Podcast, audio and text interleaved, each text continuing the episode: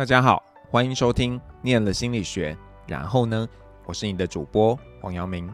嗨，今天很高兴呢，帮大家邀请到以前的学生信雅。那我先让信雅跟大家打声招呼。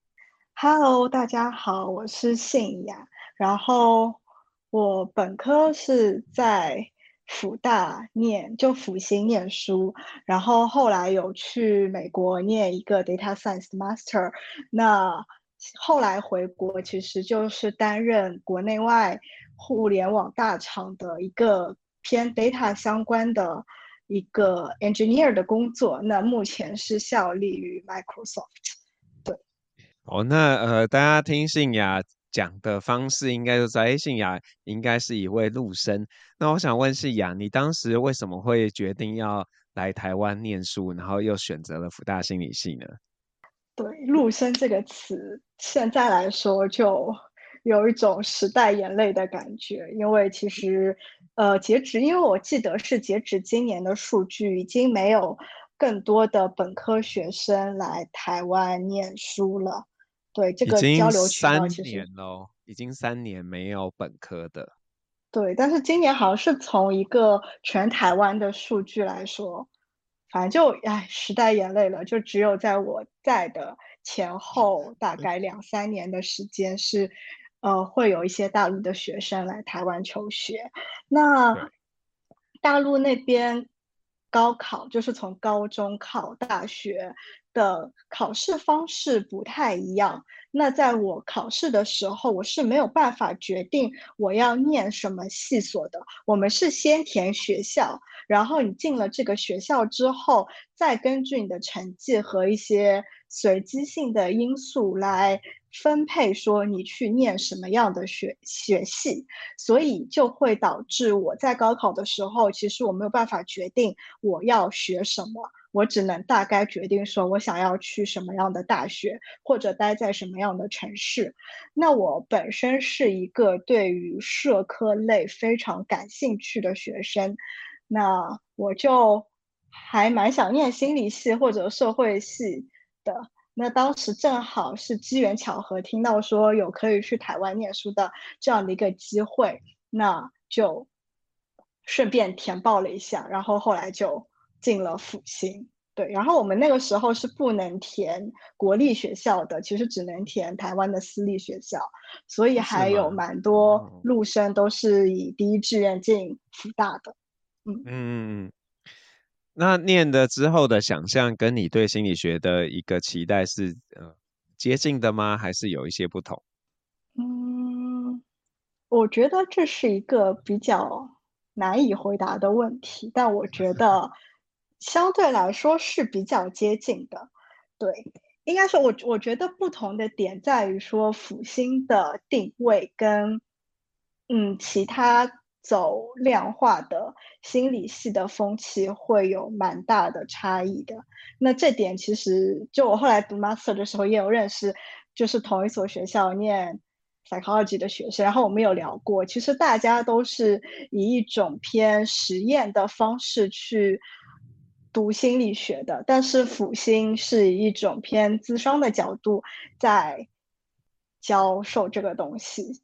那就非常合我的胃口，因为我想要念心理系的期待也是想要念这一方面的一个社会理论，就偏社会理论的这样的一个心理学，所以对我来说是 match 的。对，那可是你后来还去念了一个 data science，这又中中间发生了什么事情呢？哦，就嗯，就怎么说呢？就是我觉得大多数念心理学的人都。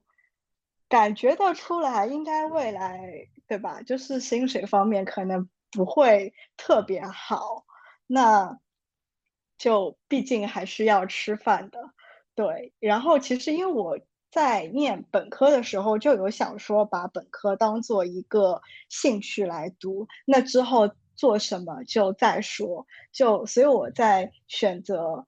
本科院校的时候，就用一种非常这种任性的想法去选择的心理系。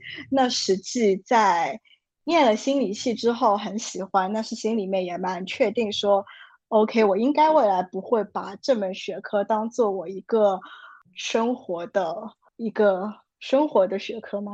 就是赚钱的工具这样。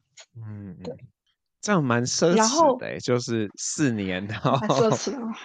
对啊，我我我现在想想也觉得有一点点奢侈，但是可能我会把我自己的人生的尺度拉的比较长。对，嗯、所以说，如果你没有想说在某一个固定的时间线要完成一些人生的历程的话，那其实你就会有一个相对来说更长的时间来做一些自己想要做的事情。那所以念了 data science 那个时候是觉得这一个可以帮你赚比较多钱，还是其实也对这方面是感兴趣的？哎，说实话，就只是觉得这个能赚比较多钱，当中有一些，当中有一些怎么说？呃，有一些探索的过程，因为我并不是一开始就哦，就 by the way 这边补充一点，就是我本呃，就是我大学的时候是有双主修信息系统管理，然后辅修统计，但是我不是一开始就双主修信息系统管理的，我其实刚一开始进。辅星，然后当时想说，也许可以做人力资源管理，或者说做一些偏 EAP 的内容。嗯、那后来，所以当时是先双主修气管，然后我念了气管之后，就觉得说，哎，当然，我觉得念过气管的应该都懂吧？就非就还蛮漂浮于表面，然后比较难以落到实处一些，以及人资可能跟我的。个性会有一些出入，那基于这些原因，后来又再次转换我的路径，然后再重新双主修信息系统管理。对，那这边其实有一个小 tips 可以给想要在大学双主修的人，就是双一方面双主修是可以更改的，但是你在更改双主修前面，最好要先修。你想要更改双主修的那个系的课程，或者说你两个系之间最好课程之间有一些 lap，这样子你不至于太过于被动。以及如果你大三再去申请双主修，但是你之前没有修过这门系的课的话，对方系主任可能不一定会答应你去 transfer 你的方向。对。可是，一般修一个双主修就已经很累了，还要想着，哎，我可能对什么别的还感兴趣，然后再多修，这真的是很不容易哎。嗯，就其实你会发现，就是一个学院下面的课，它的大一和大二的课程，其实呃重合度还蛮高的。所以说，哎，就敢敢于去做吧，我觉得。哎，其实说实话，我觉得辅新真的蛮闲的。我觉得念两门课，我也没有觉得，就念两个专业，我好像也没有觉得很累的样。哎，这不能，这你是应该是卷姐级的吧？你不能学霸级的，不能这样子说啊，是吧？哦，好，好像好像好像也合理。对，但是反正就给一个小小小贴布吧，就是因为我其实实际在。申请第二个系的时候，对方系主任差一点点就要把我踢掉，但是因为当时我正好在修那个系主任的课，然后、哦、然后我们有一些交流，他在 把我留下来，因为他发现，就他发现我已经修了蛮多他们系的课了。对，对方确实是会因为年龄的原因去，嗯，有一些不太好的操作吧。对，所以你其实，在出去之前就已经有一些。转换跑道的一些准备了嘛？是的，嗯，那在在美国念完书的时候，那个时候觉得就是要做 data science 的工作吗？还是怎么样的一个呃，就是找工作的是怎么样的一个过程呢？嗯，那这就呃可以带到后来我实际工作在做什么。那嗯。嗯目前大多数，如果你想要在美国念偏 data science 或者 business analytics 这两个系的话，其实上课的内容是更加偏 machine learning 的内容。对，那你实际去找工作的话，大概率念这两个系是没有办法找到 machine learning engineer 的工作，因为实际在找这份工作的人往往是 computer science 毕业的研究生，那你的，嗯，就是你的 coding 的能力其实完全比不上他们，所以这个职位就是这个 master 毕业出来的人，无论是在美国、加拿大，还是说在中国找工作，都相对来说会有一些些尴尬。那这个时候就会看你的职业取向是要做什么。如果你想要，更加好找工作，并且不介意自己做一份非常 technical 的工作的话，那你可能会通过刷题去做 SDE，也就是软件工程师。那如果你不想做那么 technical 的工作，想要更偏 business 一点的方向的话，那可能就会成为 BI。但其实说实话，我不知道 BI 的中文称呼是什么。就是，嗯，就他的工作职责就是说。产出一些数据报表，然后将数据报表当中的数据来制定一些商业策略，然后将这个商业策略提供给你的老板，或者说提供给呃 marketing 部门或者其他部门的人去使用。对，那这种偏 BI，那这就回到我现在的工作内容上面。那嗯，让我想想要怎么样子去解释这件事情，就是。呃，data 就跟 data 相关的这个工作，在工程界或者说在一个大型公司的话，它会分为上游、中游跟下游。那下游往往就是刚刚我讲的，就是 BI 的这一份工作。那这份这条流水线的上游是去。处理就是从 client 端汇汇报上来的数据，然后你去 cleaning data，然后去把 data 变成一个比较好的样子，然后把它放到 database。那到 database 之后，就会是第二个步，就是中游。中游的话，往往是会涉及一些 database 的存储，然后。如何把它做得更加 organized，以以以便于更好的给下游使用？因为面临的下游除了有刚刚的 BI 之外，可能也会作为一些 input，给一些比如说刚刚提到的，就是做 machine learning 的工程师，或者说提供到一些后端工程师，给他们做一些展示之类的工作。对，那这就是这条。路径的上游、中游跟下游，那我实际在工作的部分其实是中游加下游这样子，嗯，希望有清楚。啊，可是这样的工作，就是你觉得是适合念你这个专业的人吗？还是说这还是取决于这个人他到底比较对哪一个部分是感兴趣的？嗯，念我这个专业指的是说念心理学这样吗？不是啊，念你后来念的 data science 这样子。哦，这就是一个还蛮吊诡的部分。其实也可以给其他念 data science 的人听一下，就是说，嗯，你实际念 data science，但是在工业界，就是在实际的工作当中，很少有一个职位叫。Data scientist，然后让你去做事情，那往往都是虽然那个 title 叫 data scientist，但是他在不同的公司在做的事情，也就是偏中游或者偏下游的这两个实际的工作。对，嗯，那比如说 data scientist 这个 title 在 Facebook 的话，它其实就是传统意义上 BI 的那个工作。所以你第一个工作就是在微软吗？还是你有先在别的地方做呢？呃，我有先在阿里巴巴，就是淘宝。嗯嗯嗯，在淘宝里面就是做，其实嗯，应该怎么讲？因为如果应该大家可能没有太多用淘宝经验，那淘宝其实有分不同的子部门，包括说天猫、淘宝，还有呃其他的一些，比如说。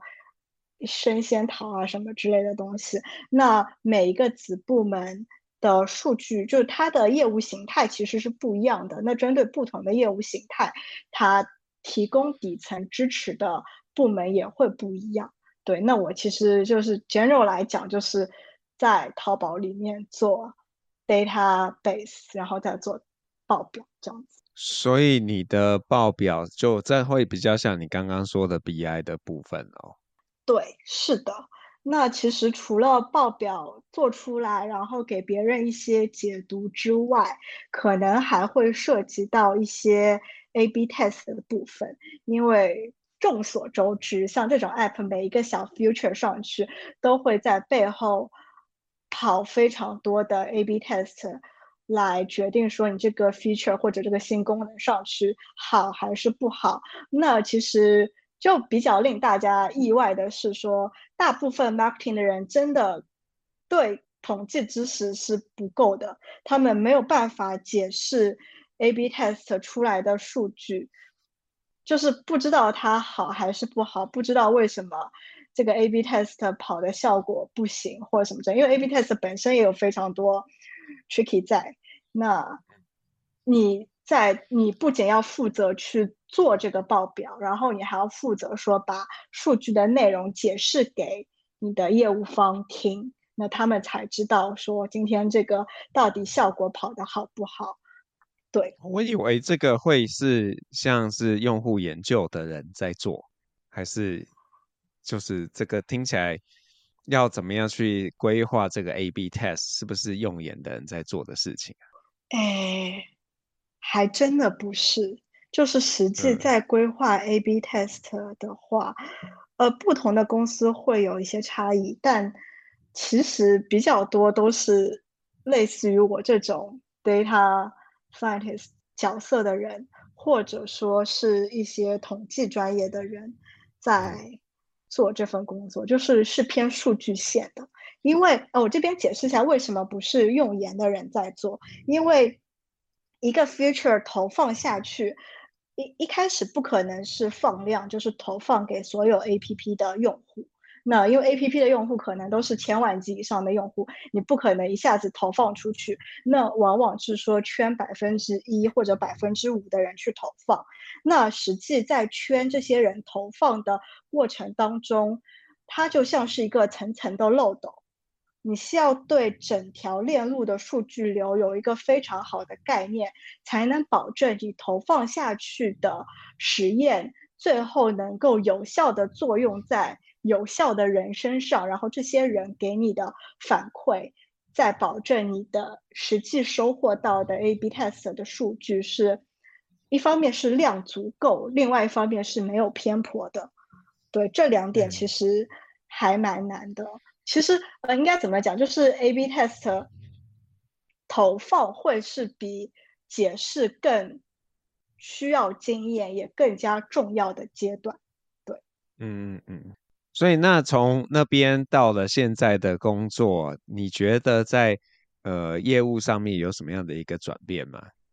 呃，业务上面的转变其实还好。但是生活方式上面有非常大的转变，这也是我 后来会选择跳槽的一个核心原因。呃，可以可以多讲讲，哎，这样这样，因为你已经揭露你的前雇主是逃跑了，这样子，呃，慎重哦，对不对？哦，没事，这个我觉得就所有人应该都知道吧，就是真的所有人都知道，就说，嗯。就大陆的生存环境呢，可能相对来说会更加恶劣一点。那像我所在的互联网行业，有一句不能叫 slogan，就有一句话叫做“九九六”，意思就是说九点起床，九点下班，一周工作六天。那这是一个相对来说比较普遍的强度。那一般来说，早上九点到晚上九点是常态。那有些公司好和不好。取决于说你到底是一周工作六天，还是工作七天，还是工作五天这样子。那我当时在淘宝其实是早上十点上班，然后晚上不知道几点下班，然后一周工作五天。但是因为我负责的业务是偏 marketing，就是做那种什么双十一啊、六幺八这种大促，嗯嗯，那就会导致说在做。大促前，比如说十双十一大促，基本上从十月一号就要开始进入大促的状态，一直到十一月二十号。对，所以其实是长达一个半月，在一个非常高负荷的这样的一个工作环境下面。那我在一个比较长的时间在这种工作环境下面工作之后呢，就导致一方面我自己的状态都不行，然后另外一方面其实是身体有出一些不太好的事情，就身体不太好吧，就也不是很能适应那么强的强度，就身体不会在一开始就不好，它会在你上了一年班之后发现哪儿哪儿都不好，到处都要去医院看病，对，那后来就因为一些。因为一些原因吧，然后我对我老板其实有一些不爽，然后后来就跳槽跳到微软去了。对，嗯，那哦，微软的话就是很友善，他每天六点钟就下班了，而且一周只要工作五天，就简直就是梦幻公司。嗯，会赚的比较少吗？呃，其实不会，但是你从一个更长期的角度来看，在国内的其他大厂，你晋升的速度会比较快。那嗯，嗯哦，对，但是在微软，它其实晋升速度会相对来说慢蛮多的。嗯，那你会后悔这样的选择吗？应该不会吧？听起来。呃，这我觉得就看说你，就是你，我觉得你需要摸清楚说你自己。想要的东西是什么？对，因为，呃，在据我的观察，就是说，目前大陆在互联网这个行业的市场存在一种现象，就是给一个员工开远高于正常的一个工资，然后把你招进去之后，也不会给非常多的培训，然后就逼着你。不断的干活，不断干活，那这个工作强度其实可能比九九六还要大。他可能是早上十点上，早上十点上班，然后晚上可能十二点或者凌晨一两点下班，然后中间午休的时间可能也要开会，一周工作六天或者六天半之类的。那这种精神压力是非常大的，但是他又给了你一份极高的工资，他相当于说就是在。team 内部不断的在进行末位淘汰制，你如果没有办法适应这个节奏的话，你就把你的工资吐出来，然后走人，因为永远有源源不断被这个工资吸收进来的人来填 补那些走掉的人，就很像是一个大型工厂的这样的一个概念。那但是呢，怎么说？因为我也经历过这种这种这种工资，就是说确实就是。因为说实话，我在我去年拿到年终的时候，人已经非常非常的不开心了，就是我人已经有就有一种很强烈的焦虑的情绪了，但我而且已经很想走了，但我拿到我的年终的时候，我还是觉得说，要不算了吧，我还是再给他再干一年算了，就是就是就对，就是会有这种诱惑跟理智并存的这样的一种执念，就很可怕，嗯。很可怕，是因为你觉得怎么可以为了要赚钱，然后呃不管一切吗？是这样吗？我觉得可怕的点在于说，我作为一个已经想要离开这种环境的人，在看到这个量的钱的时候，还是会觉得说，要不还是再干干吧。我觉得这件事情是很恐 怖的。对，嗯，不过你目前选择不要嘛，以后有可能还会要。呃，就，哎，怎么说呢？就是我们公司里面，就是会有，比如说养了两个孩子的，可能三十五岁上下的成就是的员工，他们的工资，说实话，去市场上面也还蛮难接触的，就是不一定能那么稳定的长期的拿他们现在的一个工资 base，但他们有两个孩子跟一栋别墅要养的话，确实有一点点。难那就可能会被套住，但我因为也还没有养孩子，所以我觉得我应该还有一些选择的余地吧。嗯，好啊，想想的有点严肃。你你觉得就是说，你因为你等于说念了至少两个专业嘛，那你现在会怎么样去看待你在呃心理系的学习？就对你现在有什么样的一个帮助？好，我觉得就是。我觉得首先是有很大的帮助，然后其实帮助最大的话应该是来源于老翁，对，然后我一直很喜欢，就是首先是有上老翁的课程，然后我最喜欢的课程是成人心理学的部分。那老翁他有一些核心的观念，那当中有一个观念是说，你现在做的事情都会在你未来的人生的某一个阶段发挥意想不到的作用。那另外一点的话，就是从一个精神分析的角度来说，你要认清自己的欲望，然后决定说你要不要 follow 你的欲望去做。但是你这个欲望应该是你真实的欲望，而不是说被社会定义或者规训的欲望。那我觉得这两点对我如何在我现在的这个工作环境下面调整自己的心态，起到了一个非常大的作用。那嗯，可以举一个例子，就是说，就像我刚刚讲的，因为现在就是我。我面临的这种工作环境就是很喜欢，就是有很多钱，然后砸你的时间跟生命和你的生活。但如果如果一个人他没有一些自我觉醒的部分，那他可能就会顺着这条洪流一起一直走下去。因为做这份工作可能不仅能够带来一些物质上面的优势，其实从一些社会。的就是社会地位的层面，或者说工包括工作给你带来的成就感都是非常足的。那其实你很容易在投入这份工作之后，被这些扑面而来的，包括一些成就感啊、一些物质啊的一些东西给俘获，因为这其实是目前大陆的社会一条最主流的一条成功的路线。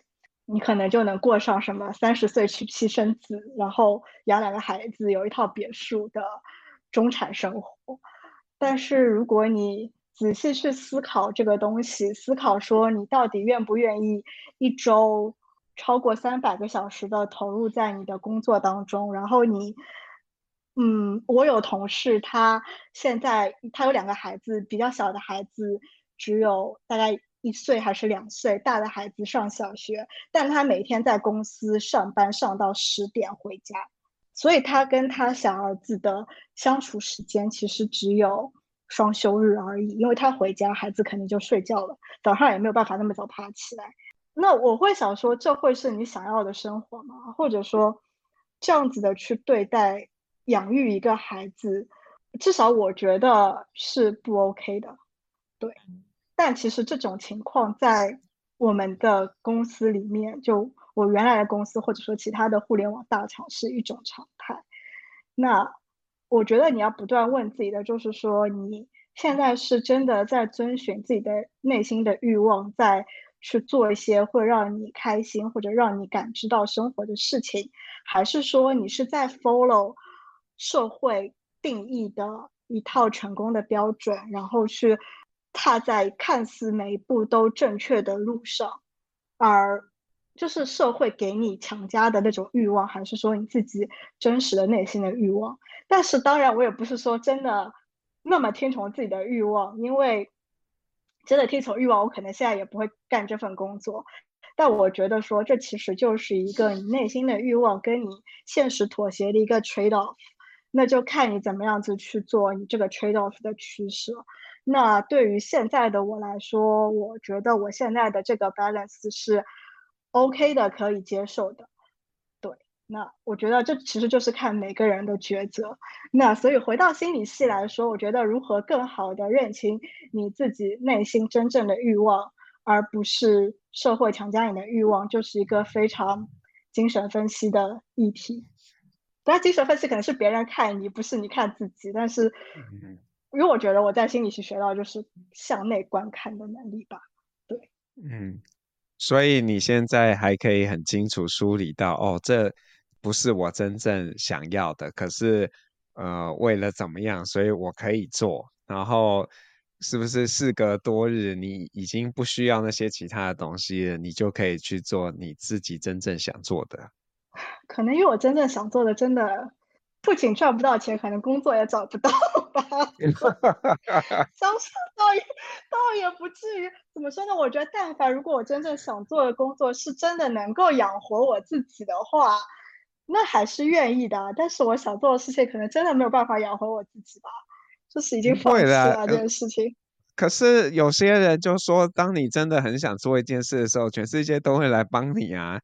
我觉得大家现实一点，我就先讲一下我想要做的是什么。就是我我还是会做，但是我不会以这个为职业。就是我一直一直想喜欢的领域是偏欧陆哲学，也就是呃，比如说现代、后现代、结构、后结构，然后结构主义或者现象学、诠释学之类的这些理论的研究，然后这些理论研究往往会借助某一个特定的媒介。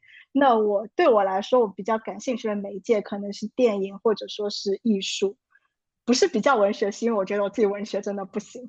对，那我自己还蛮，我是有计划念，比如说 film study 的 MA，或者说 art history 之类的。Master 或者 PhD，但是我觉得我心里面百分之三万的知道这个东西毕业出来，不要说赚钱了，肯定工作都找不到，因为 PhD 本来就很难找教授的工作，就连心理系教授都很难找工作，更不要说一个念 Film Study 的博士去找工作，所以说就已经放弃了这件事情。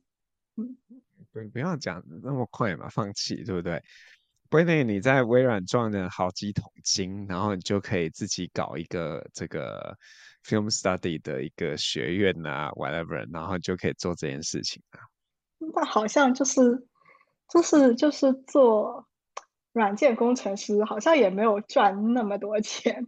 他就只是说，在一个打工人的角色来说，比普通打工人可能稍微多一点点，但是也没有到说可以支持去。读一个 非常奢侈的 film study master 之类的事情吧，应该也没有。那你你觉得你自己会一直这样做下去吗？嗯，我觉得我会做下去，但是我会在我的业余时间里面去，比如说念一个 part time 的 master，或者说 part time 的 PhD，来满足我内心这部分的欲望。嗯、为什么是 part time 的？PhD 是因为我只想只想享受，不想付出。对，就如果你如果你本来就有份工作，你再去念 PhD，你就不会那么为毕业论文焦虑，对不对？所以 part time 就可以不用写论文吗？还是说你的意思是只要上上课，然后也没有真的要毕业这样子？Master 还是要毕业的，PhD 可能真的没有那么想毕业吧。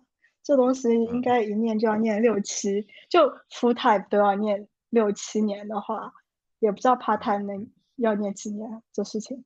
那那你在你现在这个位置啊，你会给那些还在心理系的人什么样的建议啊？我觉得分两方面给建议吧。一方面就是说，如果你想要从事 data science 或者说偏理科类的工作的话，学好统计是真的有用的。就是，就毫不意外，我可能大学也没有那么好的学统计，但是这东西未来都永远是会是需要你去偿还的。那如果你一开始就有学好统计，然后有一个比较好的统计基础，其实对于你未来想要从事不仅是 data 方面的工作，可能说跟数据稍微有点关系的工作。啊，这样讲有点的，不只是 data，就是我这种非常专业性的 data 工作，你的工作但凡跟数据是有沾边的，比如说是从事营销的话，都是需要统计知识的。对，嗯，那这个是就是从我的工作上面给的一些建议。那第二部分的话，是我觉得辅星其实提供了一种非常好的。向内观看的习惯的培养，或者说向内观看的一种能力。那我觉得这种能力不仅仅是对于求职，哦，应该说这种能力不仅仅，就这种能力是会作用于你的整个人生的脉络，而不仅仅是工作的这一段时间。那大学其实也不仅仅是一个求职的。中心，否则他又叫求职中心就好了。对啊，要把念一个大学的系所看作是你职业的一个培训班，而是将它或者说将辅星看作是一种人生的一段历程，然后来学习这种可以作用于你比较长一段时间人生经历的一个能力。因为人生不仅仅是要工作，你还会有很多其他的人生的组成部分。对，那我觉得福星很好提供了这种能力。好，那我不知道有没有刚刚在聊的过程中，呃，信雅觉得有什么东西漏掉了，想要在这边补充的啊？好像没有。好，但哦，对对对，不，等一下，等一下，等一下，有有一点点，就是不要以为赚很多，其实也没有那么多钱，真的没有那么多钱，就只是。就只是我很看不惯这件事情而已，就真的没有大家想那么多钱，只是一个就比正常的毕业生可能起跳要高很多钱，但是你真的要赚大钱，建议不要选择打工这种方式，打工是不赚钱的，对，创业才赚钱。嗯，好，那呃，如果你是 KK Bus 的用户呢，你会听到信雅要点给你一首歌，那我想请信雅介绍一下你要点什么歌，然后为什么？诶，我想要点的歌是 Pachinko，也就是这部剧，我不知道大家是怎么翻的。有些人翻弹子球游戏，然后有些人翻白青歌的一部 Apple TV 出的韩剧。那它其实讲的是说，日据时代，日本在日据时代，日本有殖民朝韩地区。那在这个时期，朝韩地区的一个移民如何？就他的那一代是去日本的一个立足的移民史，然后他的后代是从日本前往美国移民的这样的一个移民史，那其实是这样的一个两代移民的故事。嗯，那他们的日子相对来说会经经历更加复杂的一个人生历程。那他的片头曲叫做《Let's Live for Today》，就是活在当下。那这是我自己很喜欢的一句话，也是我在奉行的一种理念。对，就是你其实没有办法预测未来会发生什么，你也没有办法对过去做出一些改变，但是你可以做的是活在当下，然后让你现在的选择对于现在的你来说是一个尽量满足你内心欲望的选择。哦，那就谢谢信雅今天跟我们的分享，拜拜，拜拜。我是黄阳明，我们下次见喽，拜拜。